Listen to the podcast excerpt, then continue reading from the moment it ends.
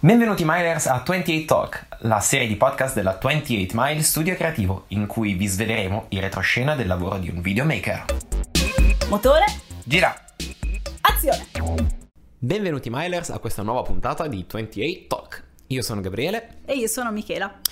e a questo punto vediamo di far saltare qualcun altro nella padella, eh? Grazie, grazie. Non vedevo l'ora che arrivasse questo giovedì. Eh, vabbè, insomma, un papero non fa male a nessuno, no? È per quello che siamo in due. Così so- soffriamo insieme. e soprattutto il discorso del ma sì, com'è stare dall'altra parte della telecamera? È molto più facile stare dietro che davanti. Vi capiamo, tutti coloro che vi abbiamo intervistato, avete la nostra più profonda comprensione. È terrificante. E non abbiamo una telecamera. per vostra fortuna, meno male. Allora, facciamo partire questi 28 minuti di chiacchierata invece con uh, Miki. Quindi bene, cominciamo con le stesse domande che mi sono state rivolte la volta scorsa. Quindi che cosa ti ha fatto avvicinare al mondo della comunicazione audio e video? Perché stai facendo questo lavoro? Come ci sei arrivata? Allora, la tua è una domanda che in realtà ha una risposta piuttosto breve, cioè non per mia volontà. Nel senso che, allora, io eh, ho sempre amato disegnare e mi è sempre piaciuto tantissimo eh, vedere come le immagini sono in grado di comunicare le emozioni, che siano immagini statiche o siano immagini in movimento. E in realtà ho cominciato una carriera di- scolastica, diciamo, con eh, uno scientifico, quindi profondamente lontano dall'ambiente artistico comunicativo, Mm. se non forse per l'aspetto, secondo me, di filosofia, che in qualche modo aiuta molto in questo settore. E mm, sono passata poi a fare comunicazione invece.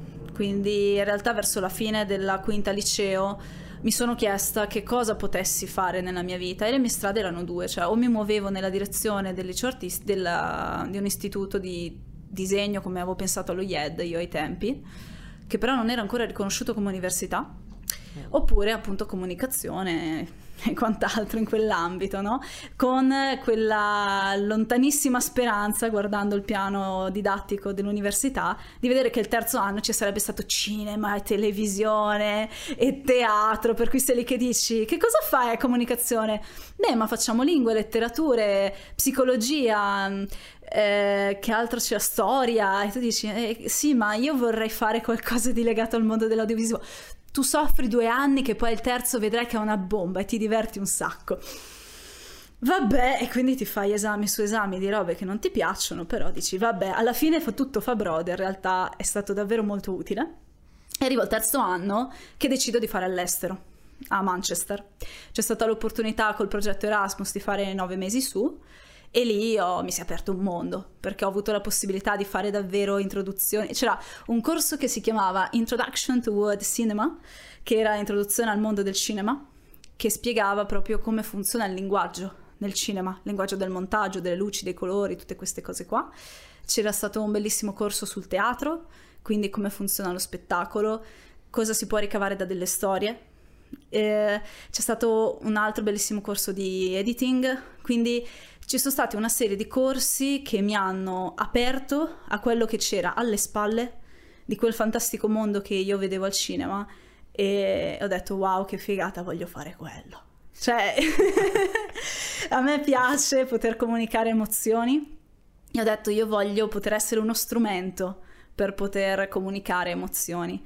E quindi quando sono tornata dall'Inghilterra dopo aver concluso il più rapidamente possibile gli ultimi esami che mi rimanevano fatta la laurea, sono andata a Milano a cercare ispirazione per eh, la magistrale e ho trovato lo Yulm che ehm, aveva proprio una laurea in televisione e cinema e mi ha quindi permesso di poter toccare un po' più con mano, in modo anche un po' più tecnico, tutto quello che c'è alle spalle di quello appunto che è la comunicazione audio-video. Perché parlo di audio-video in quanto spesso si pensa solo all'aspetto visuale, mentre la musica ha una componente enorme che non è da sottovalutare, tant'è che infatti alla magistrale c'era un corso che era proprio legato alla registrazione dell'audio. Quindi a capire anche, questo invece era un corso bellissimo della triennale, il rapporto tra musica e immagine. Quindi ehm, ho cominciato a vedere, avere la possibilità di vedere quello che c'era dietro, di metterci mano. E poi c'è stata la fantastica opportunità di poter fare lo stage a Mediaset. E anche lì dico, ci sono arrivata per caso. Nel senso che per una serie di questioni sono riuscita a mandare il curriculum lì e mi ha chiamato il nostro responsabile, parlo di nostro perché è il luogo dove Gabriele e io ci siamo incontrati e abbiamo cominciato in un certo senso a lavorare insieme. E mi ha chiamato, abbiamo fatto una chiacchierata, ci siamo visti di persona e mi ha detto ma ti interessa? E io tipo oddio sì sì. Cioè io mi ricordo ancora quella mattina stavo dormendo perché a me piace dormire la mattina e alle nove e mezza circa squilla il telefono io rincoglionita a mille sono lì tipo oh, chi è che guardo un numero che non conosco pronto Buongiorno, siamo di Mediaset. Mi dica! Certo, sono operativissima. Ero sveglia e stavo già lavorando da due ore. Mi dica tutto. E, e mi hanno chiamato, cioè per me avevo tipo il cuore che batteva mille perché è una figata. Cioè era una figata ai tempi come cosa. E, e, quindi è cominciato così per caso. Finito lo stage a Mediaset ho detto, boh, oh, senti, a me non è che sia dispiaciuto fare sta roba, ho fatto sei mesi di montaggio, cioè zio, è stato carino, ho fatto la grafica, ho fatto le animazioni, e perché non andare avanti su sta cosa, no? E quindi ho cominciato a mandare in giro curricula, eccetera, e ormai sono sette anni che lavoro in quest'ambito a tempo pieno e ho spaziato su tutto. Io sono convinta che in un certo senso uno deve anche un po' prendere la corrente, no? Ok, avere un obiettivo è importante, però alla fine è un po' la vita che ti ci porta. Il fatto di aver cominciato a collaborare con Gabriele è nato dal fatto di aver accettato dei lavori nei quali mi serviva qualcuno, aver detto però è carina la cosa, cominciamoci, proviamoci. E aver detto però è carino fare un qualcosa di personale, creiamo la 28 Mile, ma non è male, però mi piace lo sport, andiamo a lavorare in un settore sportivo, però non è male neanche fare le animazioni, studiamo After Effects, ma quanto è bella la color, facciamoci anche un corso sulla color, insomma alla fine si arriva allo stato attuale dove sono state una serie di circostanze volute e non volute che hanno portato qui. Il buffet della vita, dove trovi tante cose da poter assaggiare e non sai mai che cosa ti piace, continui a cambiare.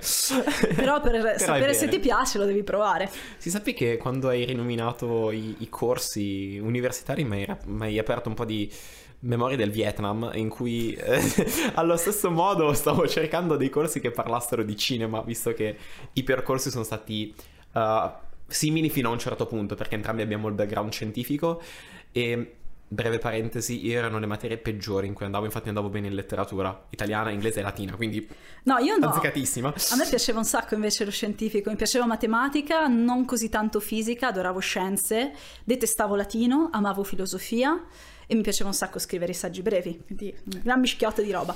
E quando si è arrivati all'università effettivamente, anche nella, come ho detto la volta scorsa nel, nella mia intervista del percorso di linguaggi mediali, mi ricordo gli esami che c'erano ad esempio storia del cinema, mi ricordo questo enorme mappazzone manuale in cui dovevi conoscere tutta la storia del cinema e mi sa che ci siamo sparati un sacco di film, ma in una maniera tremenda. Posso dirne uno? Anche due? Allora, c'è un film che il nostro carissimo Fantozzi ha denigrato in ogni modo, ma in realtà con grande intelligenza, perché era una presa in giro della visione italiana di quel tipo di film e di quel momento, che è la corazzata Potienkin, che in realtà Fantozzi, se non sbagliato, la corazzata po- Potionkin. Potionkin esatto, in realtà il nome è Potienkin che è un film che per noi italiani è passato alla storia come forse la roba più noiosa esistente su questa terra, grazie appunto a Fantozzi, ma non è così.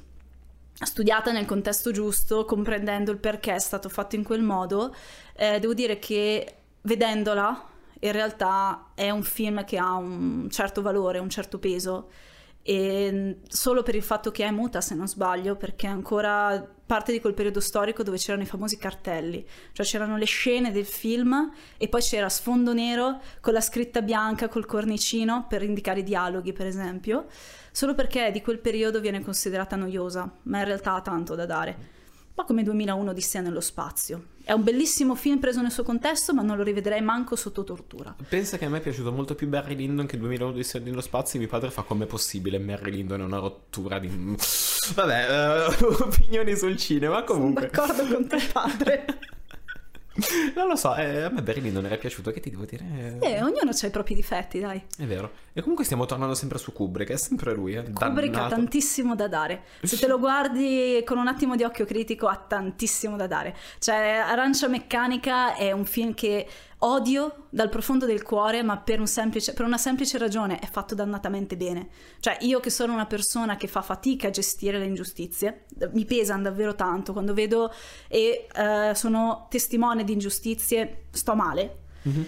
Eh, Arancia Meccanica mi, mi fa male dentro a vederlo, ci soffro davvero tanto, il motivo per cui lo adoro perché riesce a suscitare qualcosa, ma lo detesto perché suscita qualcosa che non mi piace. Vorrei andare a prendere la sberra io, Alex si chiama, mi sembra il tipo. Mamma mia, i ricordi di Arancia Meccanica, ragazzi. Dunque, dopo questa breve panoramica di quello che è stato il tuo percorso, um, attualmente nella 28 Mile di che cosa ti occupi? Quindi qual è il tuo ruolo qua dentro? Ma allora, la tua domanda è piuttosto tendenziosa, nonché complicata. Io passerei la parola al mio segretario. No, scherzo. No, non ti preoccupare, è tutto registrato e lo stanno sentendo in tanti. allora, di cosa mi occupo nella 28 Mile? Il mio compito è un po' tirare le fila, nel senso che sono un po' un collante, quindi ehm, mi piace il fatto di poter gestire col cliente, di fare in modo che le persone che vengono da noi, che sono alla ricerca poi di un aiuto, cioè io penso veramente che un cliente che viene a chiederti eh, che cosa, quanto mi costa fare questa cosa, stia cercando aiuto da parte tua perché ha un sogno, ha un desiderio, ha una necessità e sta venendo da te in altro modo a dirti senti mi aiuti, mi dai una mano, ti pago per questo servizio, però dammi una mano. E mi piace molto questa cosa, mi piace fare in modo che il nostro lavoro possa aiutare le persone e quindi all'interno di quello che io faccio nella 28 Mile è fare in modo che questo avvenga. E, qui, e, questo vuol dire trovare il modo di avere il budget che va incontro al cliente e che va incontro a noi ovviamente mi piace eh, fare in modo che ci sia comunque armonia all'interno della, del nostro team, magari fornendo ogni tanto anche qualche spunzecchiata in più per riuscire a fare le cose nei tempi giusti. E, e poi sì, mi ho... detta, detta poi in altri Eh. termini, sì, a me piace lavorare sempre all'ultimo e sono molto molto pigro da questo punto di Esatto, vista. che è una cosa che a me invece manda in ansia perché sono pure io abbastanza abituata a lavorare all'ultimo. Però il problema è che se lo faccio solo su di me so che poi sono tranquilla, ma se è un'altra persona che lavora come me sono tipo, oh mio Dio, non arriveranno le cose e mi trovo all'ultimo a correre. Quindi eh, questo da un punto di vista, diciamo, più gestionale. Da un punto di vista tecnico-pratico, mh, mi piace sul set eh, prendere in mano la camera, fare le riprese, ehm, anche se in realtà mi piace di più proprio il discorso, se vuoi, registico e di visione globale del progetto. E poi mi occupo della parte di post-produzione, nel senso io sono appunto un amante del colore, un amante dell'equilibrio estetico, nonostante la mia estetica, ma come si suol dire, si sicura degli altri e non di se stessi, Autocritiche gratuite così. ovvio. E diamo degli spunti di appiglio perché ci vuole insultare. e quindi mi occupo sicuramente di montaggio, che penso che sia una cosa spettacolare, davvero bella. È il modo con cui si riesce. Si rie- eh, si è annodata la lingua. Si riesce a narrare attraverso le immagini e richiede davvero tanta sensibilità, ma faremo una puntata apposta per Sì. parlare di questo. Mi occupo di motion graphic, appunto mi piace disegnare e mi piace anche tanto l'animazione, quindi tocco questi ambiti e poi vabbè da un po' di tempo a sta parte ho il mio amore per la color correction che è tipo il mio piccolo bimbo, io tipo sì guarda che belle questi colori, questa palette, questo mood. E poi ci sono tutti i santi che vengono giù quando cerchi invece di bilanciare il bianco su clip di altre cose. Perché non sei tu di un colore uguale all'altro? Quacque tu bruto figli miei! No, fili de- ne ha di mater Figli di ignota. M, però è sempre Mater così. ignota, M punto ignota. Esatto. Eh, no, allora da questo punto di vista, eh, forse questa è la parte che ci piace, ci caratterizza un po' l'uno e l'altro, perché mh, te ti occupi tanto di, di quelle cose così minuziose che a volte, um, secondo me, uno non- magari non presta molta attenzione. Eh, quando abbiamo fatto diversi lavori di motion graphic, eh, l'attenzione maniacale letteralmente che hai anche per spostare i frame perché vedi che in questo frame devi fare un, frame prima un frame dopo eppure funziona. Quindi evidentemente l'occhio critico l'occhio critico c'è. E da, da dove viene tutto questo Occhio critico. Quanti cartoni animati ti sei guardato in vita? Cioè, le mie piccole psicosi, da dove vengono? Sì, potrebbe essere un'altra serie di podcast. Io e le mie piccole psicosi. Quanti cartoni ho guardato nella mia vita? Tantissimi. Nel senso che da che sono piccola io amo i cartoni animati e ho smesso di guardare Cartoon Network quando hanno cominciato a fare le serie. Serie okay. video. Idem Italia 1. Ho smesso di guardare Italia 1 quando hanno cominciato a fare le cose non più a cartone ma a film. Vero. Quindi, Vero. Perché mi piacevano tanto i cartoni animati. Ehm, in realtà, mm, appunto, piacendomi l'animazione mi sono anche studiata delle cose, non è che me le invento e basta. Per un periodo della mia vita in realtà ho avuto anche dei grossissimi dubbi se mollare tutto andare a fare una scuola d'animazione, ma andare a cagare tutto quel casotto che stavo tirando insieme. Ma poi è arrivata Mediaset e Mediaset mi ha fatto scoprire che ci si può molto divertire anche in quest'ambito e quindi ho detto vabbè, oh, se la mia vita deve andare di lì, andiamo di lì, vediamo che succede. diciamo che da, da, parte, penso di tutti e due, ci sia un grosso ringraziamento ai nostri ex colleghi, al nostro ex capo perché tantissimo. Cioè, Sapete io... che è colpa vostra se siamo qui adesso. eh, scusate, volevo dire responsabilità. Me... Okay. Responsabilità, dai, rimaniamo neutri. Eh, siamo qui adesso, quindi siamo qua, ma perché ti sei messa in proprio a questo punto? Ci... Perché, perché non avevo scelta. Ah. Si dice che nella vita le cose vadano un po' perché in qualche modo è stato scritto. Io sono più dell'idea che eh, sono le circostanze che ti muovono e nella mia vita, vabbè, allora facciamo una premessa, i miei genitori sono entrambi liberi professionisti, quindi io da che sono piccola ho sempre vissuto con una situazione familiare che non aveva orari, non aveva vacanze, non aveva i sabati e le domeniche.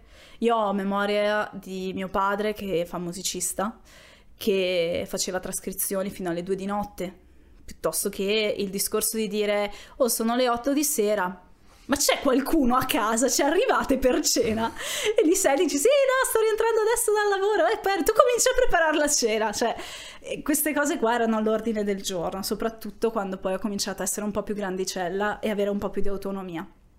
E quindi anche discorsi a tavola, queste cose legati al eh, problematiche gestione clienti, problematiche della gestione economica e però quel tizio non sta pagando la fattura e però mi ha chiesto questa cosa al di fuori dell'orario, cioè insomma sono cresciuta con un mondo che ragionava così, quindi pensare di mettere la testa in un concetto di dipendente è per me molto difficile. Ho fatto per un periodo, tre anni e mezzo, un'esperienza simil dipendente ma con molte libertà perché ero partita IVA ma avevamo un ufficio e um, ho sempre sostenuto il fatto che per come sono fatta io ho bisogno della mia indipendenza. Io funziono bene nel momento in cui posso decidere della mia vita. Non sono, ma, non sono, una persona che se ti dice devi lavorare dalle 9 alle 18, alle 18 meno 5 minuti comincia a dire oh, tra 5 minuti ho finito, non ce la faccio. Cioè, per me il concetto è io devo finire un lavoro, punto. Cioè, se alle 18 che dovrei impollare giù il eh, timbrare il cartellino e andarmene a casa, quel lavoro non è finito e io mi rendo conto che in un'oretta lo potrei chiudere, io preferisco di gran lunga dire senti finisco, vado avanti fino alle 7, domani dormo un'ora in più. Oppure dire abbiamo un lavoro sabato e domenica, figata, bellissimo, ci tiriamo secchi due giorni, però lunedì e martedì non mi devi rompere i cosiddetti. Cioè, purtroppo il mio cervello ragiona molto in questo modo, quindi la ragione per cui sono libero professionista è per questo. Perché ho la partita IVA? Perché in Italia non ci sono molte altre alternative e quindi nel momento in cui devi chiudere dei contratti di collaborazione hai partita IVA, mm. cioè non c'è molta scelta. A questo proposito voglio aprire una piccola scatola nera dicendoti solo due cose. Mm-hmm. 3 del mattino e Dimmelo tu, il Natale Ma non sono le uniche, no, quello a cui Gabriele fa riferimento sono lavori che avevamo in consegna, dove ci siamo trovati... In consegna tiratissima, tra l'altro. Sì, e dove la Color ci ha fatto smattare in un modo che... Ci ho pure fatto una vignetta, non so se la vuoi linkare. Dove la linkiamo? E... Ehm, il mostro cioè, della Color. Esatto. Cioè, ci sono dei lavori dove davvero tiri al limite, quella volta qua di cui parlava Gabri, eravamo alle tre di notte qua in studio, dopo una giornata intera a montare, sistemare colore, fare cose, a cantare canzoni di Natale a squarciagola, tanto siamo in uno studio dove non c'è niente, c'è lo studio di registrazione qua attaccato che è quello di mio padre e quindi sai a chi diamo fastidio a quell'ora, a parte a noi stessi. Credo nessuno, perché anche quella sera tuo padre fosse finalmente andato a dormire. Quindi eh, so, so, sono avventure e esperienze che si fanno e che ti segnano. Sì, in tutti profondo. i sensi, anche le occhiaie. Mamma mia. Ma sembrate giovani, ci facciamo di coca? No, non è vero. No, no siamo, siamo, spanati già di nostro. E vedere quando lavoriamo veramente. siamo stanchi marci, quanto siamo giovani. Quindi, parlando di st- stiamo stanchi marci, ci tiriamo matti. Eh. Allora, quindi, perché vai avanti? Cioè, cosa ti piace? nel lavorare così, nella 28 Mi piace che ogni giorno è un qualcosa di diverso. Adesso esce il logo della pubblicità ah, con la musica no, motivazionale. No, mi piace il fatto, mi piace continuare a cambiare. Io ho un cervello estremamente pigro che si annoia facilmente e ho bisogno quindi di avere continui stimoli nella mia vita. Fare lo stesso lavoro per tre volte di seguito per me è già troppo. E quindi il fatto che ogni cliente che arriva è un suo mondo da esplorare, da scoprire, da sviluppare, per me è una sfida ehm, ed è uno stimolo molto interessante e mi piace continuare a fare cose differenti. Quindi ehm, penso che quella sia la ragione che mi spinge ad andare avanti, oltre al fatto che mi piace moltissimo anche scoprire cose nuove. Ogni lavoro per poter essere fatto bene richiede di conoscere bene quello che il cliente pensa, quello di cui si occupa, cioè credo che col nostro lavoro abbiamo scoperto tante di quelle cose che una persona normale non, non affronterebbe mai, cioè basti pensare ai forni di Cimprogetti mm. E ai, ai, test scientifici, cioè siamo finiti a capire come funzionano i test fatti con l'azoto, piuttosto Vero? che come si fanno delle ricette. Eh, piuttosto che come si fa a sostenere una lezione di step piuttosto che... Come si fa a gestire un'università, visto che abbiamo avuto anche esatto. la fortuna di esatto. incontrare eh, persone che ci hanno, credo, lasciato tanto comunque, sì. a prescindere da tutto, dal tipo di lavoro che effettivamente hai nominato, ci hanno lasciato molto anche dal loro punto di vista eh, tanto professionale quanto personale in realtà. Se uno è in grado di ascoltare, il mondo ha tantissimo da dare e col nostro lavoro abbiamo la fortuna di poterci muovere tanto, non tanto da un punto di vista geografico, perché siamo sempre in zona Bergamo, Milano, Brescia, quando capita, ma da un punto di vista umano. Quindi abbiamo la possibilità di entrare in realtà che sarebbero altrimenti inaccessibili e di avere il tempo e le persone che hanno voglia di dedicare il loro tempo a noi. Quindi mh, mm, mi piace il fatto di sentirmi parte di un mondo. Se, se, ti ricordi c'era questa frase che probabilmente ci è stata marchiata a fuoco quando mm. abbiamo intervistato il rettore Paleari che parlava di manca capitale umano, no, manca capitale economico, no, ma cosa manca in Italia? Fa il capitale fiduciario, il dire mi fido di te per fare questa cosa. Quindi quando, quando probabilmente troviamo qualcuno che, come hai detto tu all'inizio dell'intervista, ci chiede aiuto e quindi ripone fiducia in quello che è la mia e la tua competenza e il nostro incastrarsi per portare a termine un progetto, credo forse sia quella la cosa che dà più soddisfazione, forse. È un po' quello il, il carburante che fa andare avanti la macchina. Sì, il fatto comunque alla fine di vedere che mh, il proprio lavoro porta sorrisi, porta contentezza, eh, fa sentire che le persone hanno investito bene il loro tempo e i loro soldi è comunque ovviamente un, una bella moneta. Cioè, a parte la questione economica che serve per sopravvivere tutti i giorni, penso che la soddisfazione che si può ottenere nel lavorare in proprio, nel vedere che le proprie piccole creazioni comunque proseguono, hanno vita, creano emozioni, quindi ritorno a quello che avevo detto all'inizio, cioè tutti i nostri lavori sono finalizzati, seppur a un discorso commerciale, perché spesso è quello, ma sono anche finalizzati a una comunicazione di carattere emotivo, quindi a smuovere gli animi. Alla fine siamo tutte persone e quello che ti com- questo faccio una piccola digressione di carattere marketing. Quello che si compra quando si compra un prodotto non è il prodotto ma quello che il prodotto porta con sé. I sogni le speranze, le emozioni. Nell'esempio più banale uno non compra l'iPhone perché vuole l'iPhone in quanto telefono o perché ha bisogno di, una, di uno smartphone, compra l'iPhone perché lo fa sentire figo, lo fa sentire alla moda, lo fa sentire magari appartenente a un ceto sociale, economico, benestante, eh, ti dà uno status, quindi alla fine si comprano cose per sentirsi qualcuno. E dunque, come ultima, come, come chiusura, che consiglio daresti a chi vuole intraprendere, come, come hai detto tu, ai, ai giovani d'oggi, visto che noi oggi giovani non siamo più? non è vero. cosa consiglieresti a qualcuno che, non lo so, o non sa che cosa fare, o se, insomma, ha un nuovo uscito da un liceo? Allora, Punto primo, hai fatto il liceo giusto, punto di domanda. Esatto. E la risposta tendenzialmente posteriore è sempre no, però vabbè. No, allora, premesso che sono passati tanti anni da che ho finito io l'università, cioè neanche l'università, il liceo, perché era il 2007, quindi erano 13 anni fa. E il mondo in questi anni è cambiato davvero tantissimo. Basti pensare al fatto che quando ho finito io, come parlavi tu l'altra volta, mh, non c'erano delle, delle scuole che esistono adesso, cioè si trovano in giro università che parlano di sviluppo di videogiochi, cosa che 13 anni fa non c'era, per esempio, come Vero. percorso di studio Vero.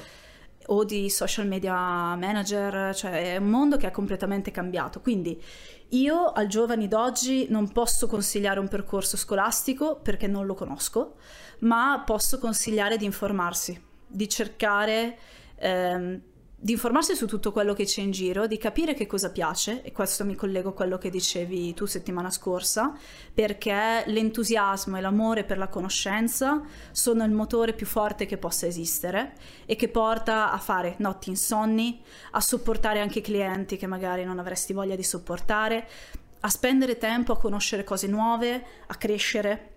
Senza quello non si va da nessuna parte. Quindi la prima cosa che sicuramente consiglio è esplorare quello che piace e non farsi condizionare dai genitori tante volte o dalla nonna o dalla società che a volte ti dice ma trovati un lavoro sicuro. No, cioè io voglio fare il musicista, vabbè ma non ci campi facendo il musicista, trovati un lavoro sicuro, vai a lavorare in banca e poi magari ti trovi che hai una vita frustrata perché a te lavorare in banca fa cagare. E sei ancora lì che la sera ci sei lì con la tua batteria o la chitarrina a suonare con i lacrimoni guardandoti quelli che fanno i concerti. Quindi magari non ce la farai mai ad arrivare a quei livelli. Però intanto ti stai divertendo e stai godendoti una vita. Quindi il secondo consiglio che do è segui quello che ti piace e ti muove dentro indipendentemente da cosa succederà nel mondo. I salmoni risalgono un'intera corrente di fiume per arrivare a deporre le uova. Ognuno, noi dobbiamo fare praticamente la stessa cosa. Un ultimo consiglio che posso dare è quello di ehm, avere modestia, Mm. in quanto ehm, secondo me a volte si rischia di cadere nella, nell'essere un po' troppo pieni di sé, di pensare di essere già arrivati, di conoscere già tutto, no?